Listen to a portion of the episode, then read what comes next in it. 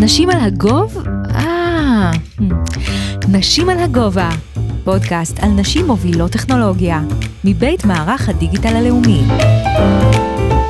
היי, אני יעל בראל, והאורחת שלי להיום היא טוני כהן. בזכות אישה אחת שעוררה בה השראה, טוני שמה לעצמה למטרה שעד גיל 40 היא רוצה להיות סמנכ"לית שיווק. זה מעניין לראות שכשאנחנו שמות לעצמנו מטרות כה מדויקות, החלום הופך למציאות. טוני כהן, היום מנכ"לית מכבי דנט, קודם לכן הובילה את מהפכת הצמיחה והדיגיטל במכבי שירותי בריאות, והפכה אותה לקופה היחידה שצומחת בזכות תפיסת מותג חדשנית, המשלבת בין תהליכי שירות, דאטה, דיגיטל ומטופלים. אם אתם בדרך כלל מקשיבים לפודקאסטים במהירות של אחת וחצי, בפרק הזה טוני עושה את העבודה עבורכם. היא מלאת אנרגיה והכל אצלה בקצב מהיר. היה לי סופר מעניין לשוחח עם טוני, בואו נתחיל.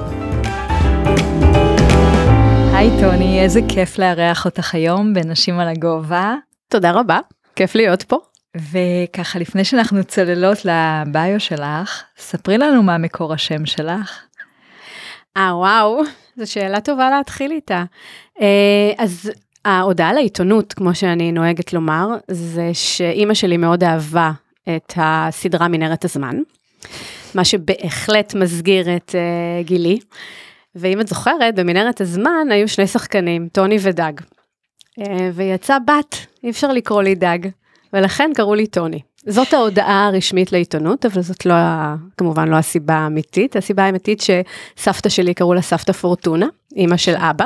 שזה בעצם מזל באיטלקית ספרדית. בדיוק.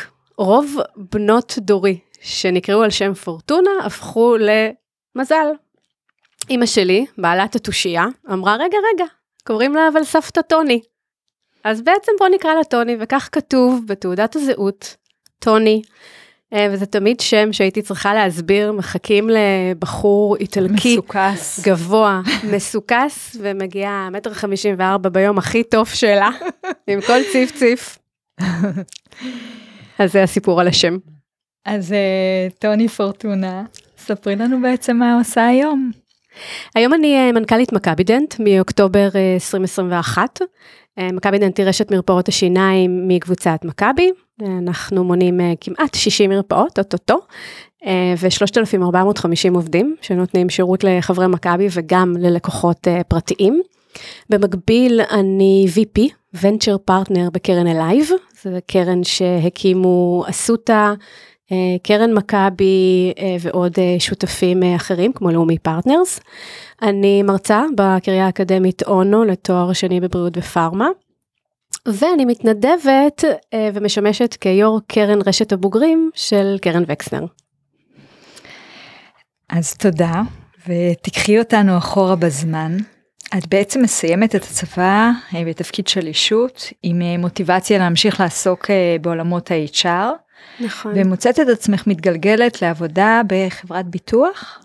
נכון, אה, כשהשתחררתי זה היה ברור לי שאני רוצה להמשיך אה, לעסוק בעולמות אה, משאבי האנוש, מה שעשיתי שבע שנים בערך בצבא.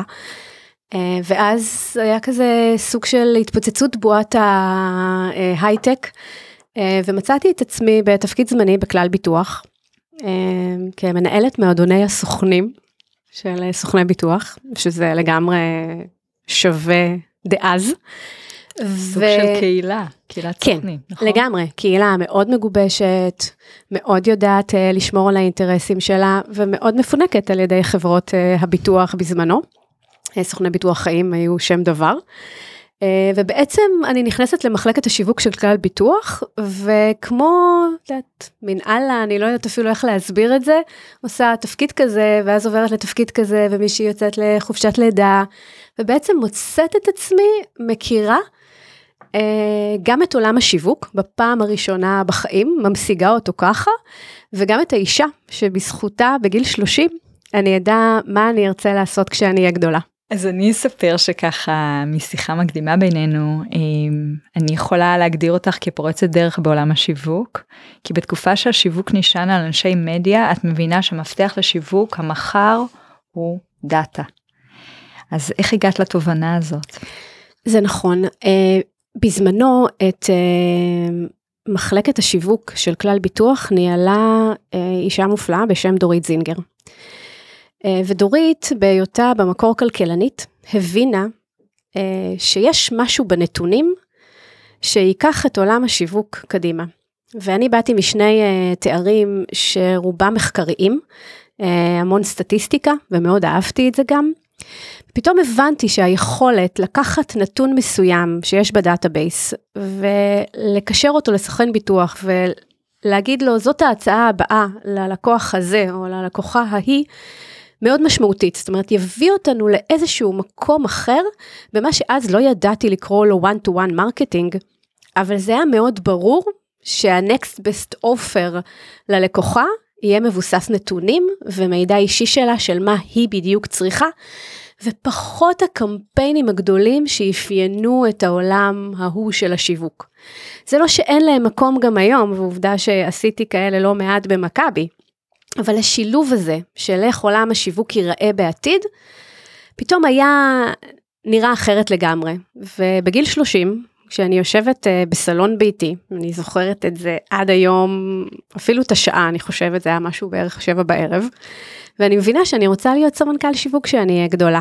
ואני אומרת את זה לבן זוגי, והוא אומר לי, תראי, ירדת מהפסים, החלקת לשכל, תחזרי עכשיו להיות תקציבאית במשרד פרסום? ואני אומרת לו, ממש לא, אתה לא מבין, זה לא העניין, אני אעשה את זה מכיוון אחר לגמרי. אה, זה המקום לציין שמעולם לא למדתי שיווק, כן? אין לי שום תואר בשיווק והיום אני מרצה ליסודות השיווק אה, בקורס חובה של שלוש נקודות, אה, אבל, אבל זה באמת הסיפור, ההבנה הזאת שהעולם הזה ישתנה. אז טוני, ספרי לנו מתי בעצם הגשמת את החלום. וואו, טוב, אז החלום הוגשם בגיל 38, כשהיעד היה עד גיל 40 להיות סמנכ"לית שיווק בחברה גדולה. הבנתי שכדי לעשות את זה אני לא אוכל להישאר בכלל ביטוח, אני אצטרך ללמוד את העולם הזה קצת יותר לעומק.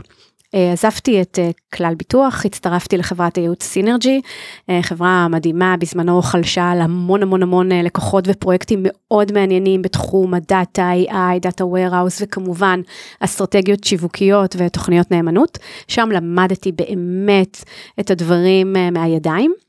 התמזל מזלי. החיבור בין הדאטה לבין השיווק. לגמרי, החיבור בין דאטה לבין שיווק לבין מכירות לבין הדבר הבא שצריך להביא uh, ללקוחות שלנו.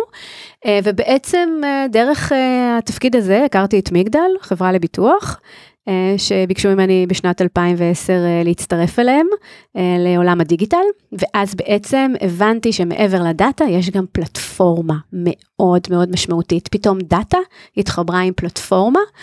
ואנחנו בטח תכף נגיע לפרויקט הראשון המעניין שעשיתי במגדל. ושם הבנתי שיש לי באמת את היכולת האמיתית להתמודד על התפקיד הזה. התמזל מזלי והוא התפנה ממש לקראת גיל 38. שמחה מאוד על זה שהנהלת uh, מגדל בזמנו בחרה בי לתפקיד, היה רגע מרגש uh, בטירוף של יש, I did it. ומפה בעצם המשכתי הלאה.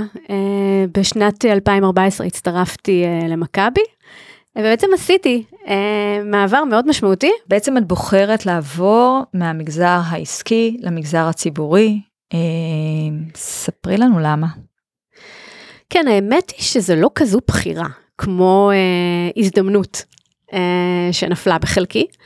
אה, מכבי תמיד נחשבה בעיניי, גם כחברת מכבי מיום היוולדה, אה, לקופת חולים מאוד אה, איכותית. אה, ואחד הדברים שמאירים אותי זה אתגרים. וממש במיונים הראשונים לתפקיד הבנתי שיש אתגר מטורף שנקרא צמיחה. מילה שבכלל לא הכרתי לפני זה, אני יודעת, מכירות, אני יודעת לשווק, אבל צמיחה, מושג חדש שהכרתי במכבי. אה, ומשהו באתגר הזה העיר אה, את כל החושים שלי, ואמרתי יאללה, נתמודד. ושוב, רצה הגורל, אה, והתקבלתי לתפקיד. ובאמת בשנתיים הראשונות ניהלתי את מחלקת השיווק של מכבי. אדיר מילר, בן שכבה שלי, פתאום נפגשנו מחדש, היה נורא כיף. וגם באמת להקים את כל תשתיות הצמיחה, את העולם הזה של הקפיטציה. בסוף ארגון בריאות, יש לו כמובן מדדים רפואיים איכותיים, אבל הדופק שלו נמדד בזה שהוא צומח. כמו מרבית הארגונים, אם אתה לא צומח אתה מת. ואם יותר אנשים בוחרים בך ופחות אנשים עוזבים אותך, אתה ארגון צומח. ובאמת בשנתיים האלה עשינו מהפכה משוגעת אה, בצמיחה של מכבי, חיברנו את כל העובדים אה, לדבר הזה. אה, ואני שמחה שאחרי ההצלחה בעולם התוכן הזה, מי שהיה אז אה, מנכ"ל אה, מכבי, רן סער, אה, בחר בי ב-2017 אה, להוביל את חטיבת השירות והשיווק אה, ובאמת להשפיע על יותר עולמות תוכן. אז את היכולת השפעה ואת האימפקט את מביאה איתך במעבר גם מהמגזר העסקי לציבורי אני מניחה. כן, אני חושבת שיש משהו שאני אוהבת במגזר הציבורי, זה ההבנה העמוקה הזו שכשאני עושה משהו, אני עושה אותו בשביל אנשים שבאמת באמת צריכים אותו. תראי, זה לא סוד, אני כבר כמעט תשע שנים לא במה שנקרא המוסדיים, במגזר הפיננסי. ולפעמים שואלים אותי, למה את לא חוזרת? את יכולה להרוויח פי שתיים. ואני תמיד אומרת שנכון, זה נכון, יכולתי להרוויח יותר, אין ספק שהמגזר הציבורי צריך לעשות אה, מהפכה אה, ביכולת שלו לתגמל את הבכירים שלו. אבל עמוק עמוק בלב אני מקבלת כל חודש שתי משכורות. אחת לבנק ואחת ללב, שבעיניי היא הכי נחשבת. זה נכון לומר שאחד הרגעי שיא בקריירה שלך היה תהליך החליפת האפליקציה של מכבי, או אני ממזערת, מגמדת את זה? היו כמה רגעי שיא, אבל אין ספק ש... כשהשקנו את, אה, או שיצאנו לדרך בעצם ב-2017 בפרויקט אה, האפליקציה, אה, זה היה משהו מאוד משמעותי. אפליקציית מכבי בזמנו הייתה אפליקציה מאוד ישנה, למי שמבין קצת בעולם התוכן של התכנות, אז ממש הלוגיקה הייתה בגוי, שזה אין, אין דברים כאלה היום, וממש נאלצנו לבנות ארכיטקטורה חדשה לגמרי. לתשתיות הדיגיטל של מכבי, זאת אומרת אנחנו ומערכות מידע, יצאנו ביחד לפרויקט של שנה וחצי שבו ייסדנו תשתיות מאוד מאוד משמעותיות. שהביאו אותנו להשיק כזו אפליקציה טובה, זוכת פרסים, מאוד אה, אה, שמישה, אה, חברי מכבי מאוד מאוד אוהבים אותה.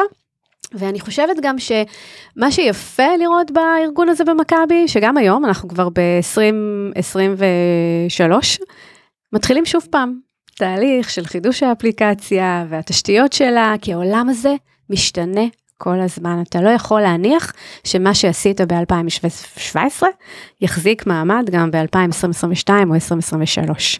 טוני, ספרי לנו עוד קצת על מהפכת השירות והדיגיטל במכבי. תראי, כשהתמניתי אה, לתפקיד, היה ברור לי אה, שחסרות לנו אה, שתי קומפוננטות.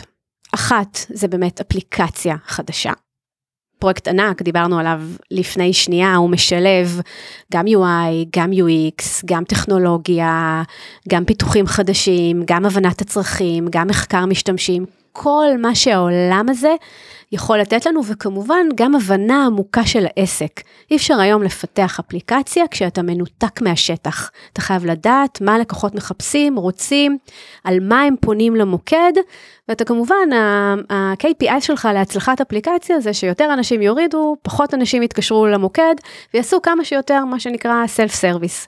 זה היה קומפוננטה אחת מאוד משמעותית. השנייה הייתה דווקא יותר קרובה לעולמות השיווק בחשיבה. אבל מאוד מאוד נדרשת בארגון שירות כמו מכבי, וזה מערכת campaign management, ניהול לקוחות. איך אתה מנהל את הקשר עם הלקוחות שלך במהירות, מותאם, נגיש, כל אחד בערוץ שלו, וכאן יצאנו לדרך לבחינת אה, מערכות אה, של campaign management, ובסופו של דבר בחרנו ב Unica של IBM וב Acoustic, ומשם כאילו באמת, אה, אני לא יודעת, לפעמים אני אומרת לעצמי, יש פה איזה יד נעלמה או איזה השגחה עליונה, כי נכנסנו מיד כשסיימנו את הפרויקט הזה של הטמעת ה campaign management לקורונה. והגבנו מהר, יכולנו לשלוט בדאטה, יכולנו לפלח אה, אוכלוסיות וממש להוריד מה שנקרא מסעות לקוח או מסעות מטופל או קמפיינים ממוקדים מהרגע להרגע לפי הרגולציה וההשתנות שלה. יכולנו לחתוך דאטאות מאוד אה, מאוד מהר, להתאים להם את הדיבור הנכון או את המסר הנכון או את הסרטון הנכון ולשלוח את זה לדרך, מבלי לעבור דרך משרד הפרסום, להוציא קובץ אקסל, לנקות את הרשימה, כל מה שהיה פעם בעולם של דיוורים. שמאגר המידע שלך, שלכם מתבסס על, אה, על מידע שנאסף דרך האפליקציה, או מידע שנאסף דרך מערכות הליבה? תראי, מידע במכבי כמעט מידע אישי. הלקוחות כמעט ולא משתנה, כי אם גם את מסתכלת על אחוז המעברים בקופות החולים, בשנה הכי טובה הוא שלושה אחוז, אנחנו תמיד אומרים שאתה נולד ומת באותה קופת חולים בגדול. אה, אז הדאטה נמצא אצלנו מהיום שנולדת, אוקיי? וכשאת בת 18 את גם נותנת את הפרטים שלך, אין כל כך הרבה בעיה של דאטה, הייתה בעיה בלהנגיש אותו מהר ולהוציא אותו מהר ללקוח, לפי חיתוכים, לקוחות, חולה בקורונה, לא חולה בקורונה, עשה חיסון ראשון, צריך להשלים את החיסון השני, כל ה micro-management הזה של אינטראקציות בין מטופלים לבין מכבי, היה הרבה יותר קל כשהטמנו מערכת כזאת שיודעת לנהל דאטה של כמעט 2.7 מיליון מבוטחים ומבוטחות. עוד קומפוננטה אה, משמעותית הייתה בעצם הקמת אה, מחלקת דיגיטל. עד 2017 לא הייתה במכבי אה, מחלקת דיגיטל, זה היה משהו כזה על הדרך יחד עם השירות, וב-2017 כשאני מקבלת את המפתחות לאופרציה הזאת, אני אומרת לא, יש שירות בנפרד שיטמיע חוויית מטופל ומסעות מטופל, ויש מחלקת דיגיטל. הקמנו סטודיו בתוך הבית, פיתוח מוצרים, ממש הבאנו תפיסה של מנהל מוצר לכל לקוח, מה שהיום אנחנו מכירים, אה, וממש it goes without saying, משהו שלא היה קיים. הורדנו את מחלקת הדיגיטל כדי לשבת די קרוב לפיתוח, כדי למצוא את החיבור אה, אה, היותר נכון בין ה-UI, UX והסטודיו לבין המפתחים למטה. ממש פיתחנו מתודולוגיית אג'ייל מאוד מאוד טובה, וככה בעצם יצאנו לפרויקט האפליקציה. את המחלקה ניהלה בפעם הראשונה אה, לילך בן ארצי לוי, אה, שהיום כבר אה, המשיכה הלאה, ובאמת זה היה, אני חושבת שזה רגע מכונן במכבי, לשים מחלקת דיגיטל עם משאבים וכוח ועוצמה. אני חושבת שזה גם מה שנתן לנו אז וגם היום את היכולת להוביל כל פעם מחדש בתחום הזה. אז ב-2021 את מתמנה לתפקיד מנכ"לית אה, רשת מרפאות השיניים מכבי דנט, ומה הדבר הראשון שאת עושה כמנהלת שמגיעה לארגון? ואני רואה את החיוך. הדבר הראשון שאני עושה זה לבחור את האבנים הגדולות. זאת אומרת, אני עברתי תהליך חפיפה, מעולה דרך אגב, אה, כיף לקבל אה, חפיפה טובה מקולגות, אה, ובעצם מסתכלת על המפה ומבינה שבשונה מאשת מטה בגוף שאחראי רק על שירות שיווק ודיגיטל, אני פתאום משנה פוזיציה ומסתכלת על ארגון שלם ומבינה שיש אה, קוביות שאני צריכה לטפל בהן והקובייה הראשונה הייתה מערכת היחסים עם העובדים והעובדה שאין הסכם קיבוצי חתום. אה, זה הדבר הראשון שאני בעצם מטפלת בו. הדבר השני זה להבין שנדרשת מהפכה גם בתפיסת השירות וגם בתשתיות השירות, שזה בעצם השם המקביל לדיגיטל היום. והדבר השלישי זה שאני מבינה שאני צריכה להסתכל על מקורות הכנסה שלאו דווקא נשענים על מכבי. לפתח לנו עצמאות כלכלית כחברה בעמית שנותנת שירותים אה, לעוד אה, לקוחות שהם לא חברי מכבי. ואני מניחה שהקובייה שמעניינת אותך היא השירות והדיגיטל. נכון. hint hint. אה, וכאן אני באמת עושה שני דברים. אחד, יוצאת לתהליך של הגדרת תפיסת שירות מחודשת לרשת, עושה fine-tuning במה, איך אני מסתכלת על מסע הלקוח, מהרגע שהוא מזמין את התור ועד הרגע שהוא מגיע הביתה וקצת כואב לו, לא כואב לו, איך אני בעצם מנהלת את כל האינטראקציה הזו. והדבר השני זה כמובן לראות איך גם פה אנחנו חוצבים דרך לאפליקציה, אפליקציה ראשונה אה, של מכבי דנט, תעלה לאוויר, אמן אמן, בעוד אה, חודש מהיום, אה, שגם פה אתגרה אותנו בארכיטקטורה, אנחנו עובדים רק עם פריוריטי, שזאת מערכת ERP במקור, אבל היא מחזיקה את כל, את כל החברה, ואיך בונים את הארכיטקטורה לדבר הזה, ואיזה UI UX עושים שדומה למכבי הגדולה, ובעצם חברי מכבי הרגישו ככה סימלס במעבר בין האפליקציות. כל מיני דברים מעניינים לפתור, ועושים רשימות המתנה דיגיטליות, והיכולת פתאום לעשות מפגש עם רופא שיניים מרחוק, אה, אנחנו מפתחים השנה, ובעצם שמים פה תשתיות דיגיטל מאוד משמעותיות, שמאוד מאפיינות את חברי מכבי ככאלה שיודעים להשתמש בדיגיטל ולא מעט, אה, ואנחנו באמת אה, נהיה גאים להיות פורצי דרך בעולם הזה, לדעתי אין אפליקציה לאף תאגיד רפואת שיניים בעולם. אם את שואלת אז אותי. אז אתם תהיו החלוצים. hopefully. אז באמת אה, ראיתי באתר של מכבי דנט שאתם עושים אה, בדיקות ופגישות מרחוק. אה, כן, אכן קצת מוזר, אבל מיד כשנכנסתי לתפקיד הבנתי שוואלה, כמו שאנחנו עושים פגישות מרחוק עם רופא משפחה, או עם פסיכולוג, או עם פסיכיאטר, או עם תזונאית, אפשר לעשות את זה גם עם רופא שיניים. בסגמנטים מסוימים. הסגמנט הראשון שמכבי דנט התחילה בו זה העזרה ראשונה.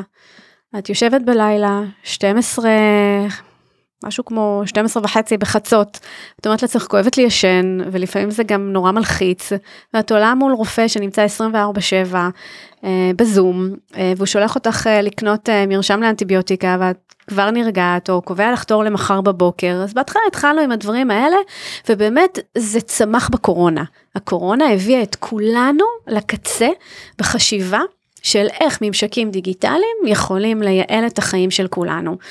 היא עשתה את הקפיצה הגוונטית הזו, גם בתחום רפואת השיניים. וכשנכנסתי לתפקיד וראיתי את העניין הזה של העזרה הראשונה, אמרתי, אז למה לא בבדיקות? כי הרי בבדיקה הראשונה אתה מגיע, הרופא נותן לך אנמנזה, כאילו לוקח ממך אנמנזה, יש לומר. מה זה אה, אנמנזה? אנמנזה זה אה, שאלות רפואיות.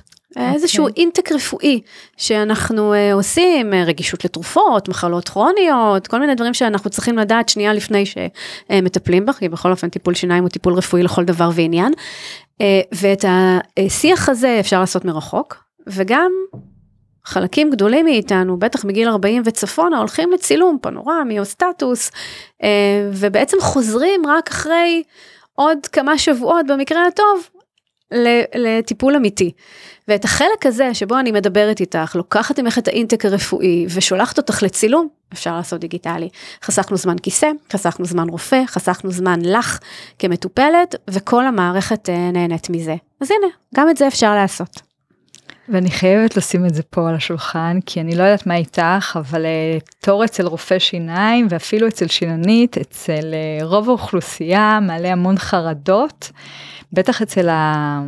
אצל המבוגרים אני מניחה שגם, אבל בעיקר אצל הילדים, אז יש בכלל מה לעשות עם זה? זה משהו... עם חרדה דנטלית?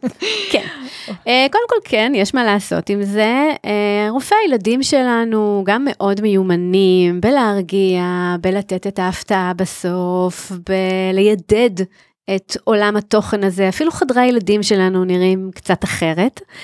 Uh, אבל בסופו של דבר, uh, כשיש חרדה דנטלית, uh, מהותית שממש מפריעה לטיפול אז אנחנו גם עושים הרדמות מלאות. רשת מכבי דנט עושה מעל 7,000 הרדמות מלאות אה, גם לילדים וגם אה, למבוגרים. אה, יש לנו חמישה חדרי ניתוח באסותא ואנחנו מנתחים בעוד מקומות בארץ גם בבאר שבע וגם בחיפה כך שאנחנו יודעים לטפל גם בזה אף אחד לא יישאר עם חור בשן או יסבול כאבים נוראים רק כי יש לו חרדה דנטלית ודרך אגב אפשר גם לפנות לעולמות תוכן כמו מכבי TV וביו-פידבק ודיקור כדי להתמודד עם זה אם זה באמת ברמה מנוהלת. אה, בדיוק כמו חרדה מטיסות. ממש. לא תטוסי? לא סובלת מזה. אני שמחה בשבילך. בואי נדבר קצת על AI, מה, מה מקומו בעולם של רפואת השיניים? אה, יש לו מקום של כבוד. אני חושבת שמבין כל עולמות התוכן הרפואיים, ה-AI הגיע קצת באיחור לרפואת השיניים, אבל כבר היום אה, אנחנו אה, בעצמנו מקדמים סטארט-אפ שבעצם יזהה על פי צילומי הפה אבנית ועששת, מה שבעצם ישנה את כל עולם הביקושים לרפואת שיניים. זה לא סוד שיש לנו uh, תורים uh, בזמינות uh, נמוכה בחלקים מסוימים uh, בארץ, uh, ואנחנו עושים הכל כדי לשפר את זה. אנחנו פותחים מרפאות, אנחנו עושים את הבדיקות מרחוק, כל מה שאפשר כדי לשפר את הזמינות, אבל בסוף, בסוף, אנשים מגיעים לפעמים פעמיים בשנה לבדיקה ופעמיים בשנה לשיננית. אני למשל צריכה לעשות שיננית בגלל נסיגת חניכיים ארבע פעמים בשנה, אבל מישהו אחר יכול להסתפק בפעם בתשעה חודשים או אפילו פעם באחת עשרה חודשים. כך שכל אחד מאיתנו הוא קצת אחרת, והיום הרפואה היא רפואה להמונים. גם רפואת השיניים, וכאן יהיה השינוי הגדול, כי אם אני מסוגלת לתת לך בעוד שנה וחצי מהיום כנראה, אפליקציה שאת uh, מצלמת uh, את חלל הפה שלך בטכניקה מסוימת, מנטרלת uh, רוק וזוויות אור וכל מה שצריך, ויודעת להגיד לך, היי, אני רואה ששת, קטנה, קטנה, קטנה, בואי עכשיו לבדיקה, זה מהותי. חסכתי לך אולי שלוש בדיקות אחרונות שאת לא צריכה לבוא. ואם אני רואה ששת, אה, סליחה, לא הששת, אם אני רואה אבנית, אז אני גם יכולה להגיד לך, הגיע הזמן לנקות את האבנית שלך. אני יכולה לנהל את הביקושים הרבה יותר חכם. וזה יהיה הפיצוח הכי גדול של תאגידי רפואת השיניים בשנים הקרובות. מעבר לזה, יש כבר היום פריצת דרך מאוד משמעותית בתחום רפואת השיניים, שזה בעצם אישור שיניים. את מכירה, לא יודעת אם יצא לך לעשות, uh, נכון, ואינביזיליין בסופו של דבר uh, מתבססת על מערכת מחשוב, שבה האורתודונט עושה דיזיין ל, uh, לשיניים, ובמערכת מאוד מאוד חכמה ולומדת, נותנת לך סדים שקופים לכל שבועיים, בעצם חוסכת לך את הברזלים, את החוטים, את הברקטים, את כל עולם התוכן הזה. אז דאטה הוא פקטור מאוד משמעותי בתחום שאני מנהלת היום לשנים הקרובות, by far. והדאטה פה משמש בעצם אה, אותם אינסוף צילומים של חלל הפה, אה, שנאספים ועל בסיסם אנחנו, הרופא שיניים יודע להנדס או... אז זה נורא תלוי לאיזה פתרון את הולכת, אבל אם אני מסתכלת רגע על אה, הששת, אה, אז היום אין יכולת לזהות הששת בעולם. בסדר, מי שיפתור את זה יהיה באמת אה, פורץ דרך, אני מאוד מקווה שאנחנו אה, יחד עם סטארט-אפ שנקרא איי גם מאוד מאוד קרובים לזה. העובדה שאת קובעת תור ואת כבר יודעת שיש לך ששת, משנה לגמרי את כל התמונה. מעבר לזה שקבלת ההחלטות של הרופא היא הרבה יותר מהירה, אחד האתגרים שלנו זה זמן כיסא. אם אני יודעת להגיד לרופא המטפל, כי בסוף הרופא יטפל, אוקיי? זה לא שיש איזה רובוט שיעשה את הטיפול. אם אני יודעת להגיד לו שהששת נמצאה בשן 36 וחוסכת עכשיו את כל הבדיקה ומביאה לו כבר תמונה ארוזה לגמרי, גם הזמן שלו הוא הרבה הרבה יותר יעיל בחדר והוא הרבה יותר ממוקד. אז המערכת תשתפר משמעותית מאוד. כן, ואולי אנחנו כן אה, עוד עשר שנים נטפל עם רובוטים, אבל... אה, יכול להיות. בעזרת אה, רובוטים, יכול להיות. תראי, הפריצת דרך המשמעותית האמיתית תהיה אם מישהו ימצא חיסון לעששת. אבל זה כל כך מורכב, שאני לא יודעת איך אפשר לעשות את זה, ואני גם לא אשת רפואה בשביל להעריך את המצב פה. מעניין. אז את מכהנת גם אה, כשותפה במיזם של קרן השקעות Alive, המתמחה בהשקעה בטכנולוגיות רפואיות בתחום המכשור הרפואי ורפואה דיגיטלית. אה, תוכלי לשתף על אחד מהסטארט-אפים שעוסקים ברפואה דיגיטלית שאתם מלווים? אה, כן, אה, זה באמת קרן Alive היא קרן אה, שהוקמה אה, בשיתוף אסותא, קרן מכבי, uh, לאומי Partners ועוד אה, שותפים אה, מעניינים אה, אחרים. אה, והיא מחפשת אה, טכנולוגיות אה, פורצות דרך בתחום הרפואה. אני אתן אולי משהו שבאמת קרוב לליבי, וזה סטארט-אפ שראיתי כבר לפני כמה שנים, ואני צופה לו גדולות ונצורות, שנקרא מדיסייף. וזה בעצם היכולת שלנו לתת למטופלים שלוקחים המון תרופות מורכבים, את היכולת לנהל את לקיחת התרופות בצורה מיטבית. אחת הבעיות היום, בעיקר אצל אנשים מבוגרים, זה שהם לא תמיד לוקחים את התרופות, לא בזמן, לא בשילובים הנכונים, ומדיסייף יכולה להיות מאוד, אה, מאוד משמעותית עבורם. אז זו מעין אפליקציה או? זה כן, זו גם אפליקציה ועוד כל מיני פיצ'רים אחרים שבעצם מנהלים את לקיחת התרופות באופן הרבה יותר מסודר. ויש עוד uh, סטארט-אפ מעניין שנקרא אונקו-הוסט, שהוא בעצם uh, מנתח את התגובה שלך לתרופות מסוימות uh, לסרטן. אז את בעצם מטפלת באופן ממוקד uh, בסרטן בתרופה שמתאימה לאותו אדם, אוקיי? או לאותה אישה. מאוד פרסונלי. מאוד פרסונלי, כן. יש שם סטארט-אפים מאוד מאוד מאוד מעניינים. טוני, בהשוואה בין המגזר העסקי לציבורי, איפה את רואה את הנשים ממוקמות אה, ועד כמה הן ממוקמות בעמדות מפתח? כשאני חושבת אה, על מגדל, אז אין ספק שזה ארגון מאוד גברי. אה, אין הרבה חברות הנהלה במגדל. המעבר למגזר הציבורי מאוד הפתיע אותי. אה, גם מכבי וגם מכבידנט הם אה, חברות מאוד נשיות. אה, לדעתי 84 אחוז במכבי הן נשים וגם בהנהלה הבכירה יש המון נשים תסתכלי רגע מי מנהלות היום גם את קופת החולים מכבי וגם את כל חברות הקבוצה כולנו נשים למעט אחד במיעוט. אז זה באמת מאוד מאוד משמעותי אני חייבת להגיד לך שלי באופן אישי יותר קל לעבוד עם נשים אני אעדיף אה, נשים אה, לצידי, אה, אני ממנה גם, אה, יש לומר, אה, יותר נשים, אני ממנה גם גברים, אה, אבל אני מוצאת את הניהול הנשי יותר ורסטילי. אה, אני לא כל כך אוהבת את השימוש אה, במילים גבריים וארכיטיפים גבריים וארכיטיפים נשיים, כי אני חושבת שהארכיטיפים האלה, איכשהו סיווגנו לחלקים אה, כחלק מההבניה החברתית שלנו, הם ארכיטיפים שיש בכל אחד מאיתנו, אנחנו גם קצת כאלה, ואנחנו גם קצת כאלה. והיכולת שלנו לנוע, לשחק אה, בארכיטיפים האלה, אה, תלוי מול מי אנחנו עומדים ובאיזה מצב, הגמישות הזו היא מאוד מאוד מאפיינת נשים, אני מאוד אוהבת אותה ואני גם חושבת שהיא מדד להצלחה. כי בסופו של דבר היום מנהלים, לא משנה באיזה דרג, צריכים להיות קודם כל אה, מנהיגות ומנהיגים. אנחנו קוראים לזה מנהיגות של יום-יום. לא משנה אם את אה, מנהלת את המשרד או מנהלת אה, אה, מרפאה אה, קטנה באופקים או ענקית אה, ברמת החייל. את צריכה לדעת למשוך אחרייך אנשים, והוורסטיליות הזאתי, הנשית, מאוד משרתת אותנו. אה, ולכן אני uh, שמחתי לראות במגזר הציבורי המון נשים, כיף לי לראות את זה. אז אילו ערכים uh, את כמנהיגה של ארגון מנסה להשריש מטה? אני חושבת שהדבר הראשון זה משהו שאנחנו קוראים לו כבוד האדם.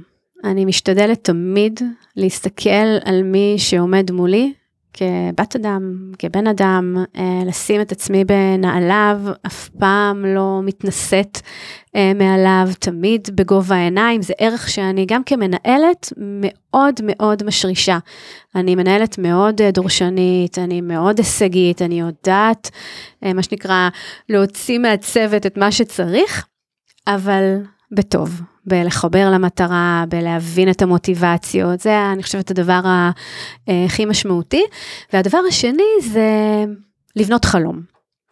וכמה שיותר גדול מהחיים יותר טוב. כשבאתי למכבידנט ואמרתי אפליקציה, הסתכלו עליי, אה, איך נעשה את זה?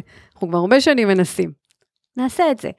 צעד אחרי צעד אנחנו יכולים לקחת בעיה גדולה, לפרק אותה לחלקים קטנים, ו, ולהצעיד אותה. אני חושבת שאם יש משהו שאפיין אותי כמנהלת פרויקטים המון שנים בדיגיטל, שם צמחתי עוד כ... מאותו, אה, אה, מאותה חברת ייעוץ, אני יודעת לקחת בעיות גדולות, לחלק אותם לחלקים ולפתור אותם. אז את החלומות את מגשימה לא רק בחייך האישיים, אלא גם בחיים הארגוניים. ויחד עם זאת יש לך בת שלקחה כיוון אחר לגמרי, אימא מאוד קרייריסטית נכון. בעולמות אולי מסורתיים, והבת שלך היא זמרת אופרה? כן, לגמרי. Uh, כן, מיקלה שלי הגדולה היא בת 21, uh, אה, בשונה ממני, שרק בגיל 30 ידעה בערך מה אני ארצה לעשות uh, כשאני אהיה גדולה, היא כבר בגיל 3 ידעה שהיא תהיה זמרת, ובגיל 7 זה כבר היה זמרת אופרה. זה היה מאוד ברור שהיא מנגנת על פסנתר, על גיטרה קלאסית, היו לה אפילו איזה רגעים קטנים בעוד כמה כלים, אבל האהבה שלה למוזיקה זה כנראה משהו שהיא קיבלה מאבא, שהוא אמנם רואה חשבון במקצוע, אבל... בשעות הפנאי מנגן. בשעות הפנאי מנגן על פסנתר. אה, כן, היא היום אה, בדיוק מסיימת את השנה השלישית באקדמיה למוזיקה באוניברסיטת תל אביב, מתחילה את השנה הרביעית, ברגעים אלה ממש בסדנה עם אומנים אה, מכל העולם. וכן, אופרה זה עולם משוגע דרך אגב, וגם מאוד מאוד קרייריסטי לאישה, אני מאחלת לה בהצלחה רבה, ובאמת נהנית לראות אותה בעיקר פורחת ועושה את מה שהיא רוצה. חושבת שזה, אם יש איזה מוטו בחיים, זה שכל אחד צריך למצוא אה, את התשוקה שבוערת בו. אז אצלי התשוקה זה אתגרים ויכולת השפעה בארגונים גדולים, ואצלה זה לפתוח את הפה ולשיר עם איזושהי מתת אל שהיא קיבלה וכישרון באמת גדול. אז כיף לה, אני שמחה בשבילה כמובן. אז אה, לסיום, טוני, לפי המסורת אצלנו, אני אה, אשמח שתציגי את התמונה שבחרת להביא אותה איתך היום, ולספר לנו אה, מה אנחנו רואות כאן, וגם למה בחרת דווקא אותה. אז בעצם התמונה שאת רואה אה, זה אותי, עומדת אה, על במה בכנס של מטריקס, אה, ומרצה בפני אחד הבכירים של אפל העולמית, שבא לארץ להכיר את אפליקציית ה enterprise הראשונה שאני הובלתי במגדל. זו בעצם הייתה אפליקציה לסוכני ביטוח, האייפון הגיע לארץ ב-2010. ואנחנו מיד יצאנו לפיתוח אפליקציה לסוכני ביטוח, שבעצם מנגישה את כל התיק הביטוחי בכף ידם. מחברת אותם אל הלקוח הסופי שלהם, ולנו כחברת ביטוח נותנת קשר גם עם הלקוחות. בעצם עשינו B2B2C. Okay, היינו צריכים לחבר את סוכני הביטוח הלא דיגיטליים לעולם הדיגיטלי, זה היה פורץ דרך. זאת אפליקציה של חברה, לא מורידים אותה בחנויות, אלא סוכני הביטוח קיבלו אותה עם כל התיק הביטוחי אה, של הלקוחות שלהם. ובעצם אה, עמדתי וסיפרתי אה, זה היה סגן נשיא אפל העולמי, אה, על האפליקציה הראשונה, ופתאום הבנתי, זה היה מין רגע מכונן כזה, על ההבנה עד כמה הדיגיטל מתחיל להיות חלק מאוד מהותי ביכולת לשווק, להנגיש הצעות ערך מותאמות אישית, להיות רלוונטי, מושתת דאטה, לימים ייכנס לו ה-AI ויתאים לכל אחד את מה שהוא צריך בדיוק ברגע הנכון, וזה היה איזה רגע שיא כזה, של גם הכרה על פרויקט שניהלתי, שהיה מאוד מאוד משמעותי אה, לחברה, וגם הבנה שאני כנראה יכולה לעשות את זה. טוני, היה לי כיף גדול, ומאוד נעים לשוחח איתך, ותודה שהגעת אלינו. יעל, תודה רבה שהזמנת אותי. היה כיף גדול אה, להיות פה אה, איתך, ואני כמובן מאזינה אדוקה לפודקאסט שלך, מקווה שאני אעמוד בציפיות. לגמרי. תודה, תודה. תודה רבה.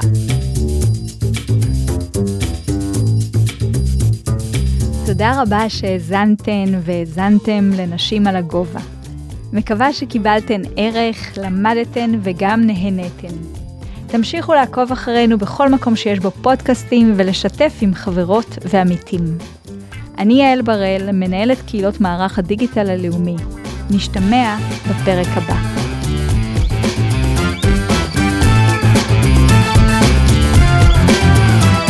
נשים על הגובה, פודקאסט על נשים מובילות טכנולוגיה, מבית מערך הדיגיטל הלאומי.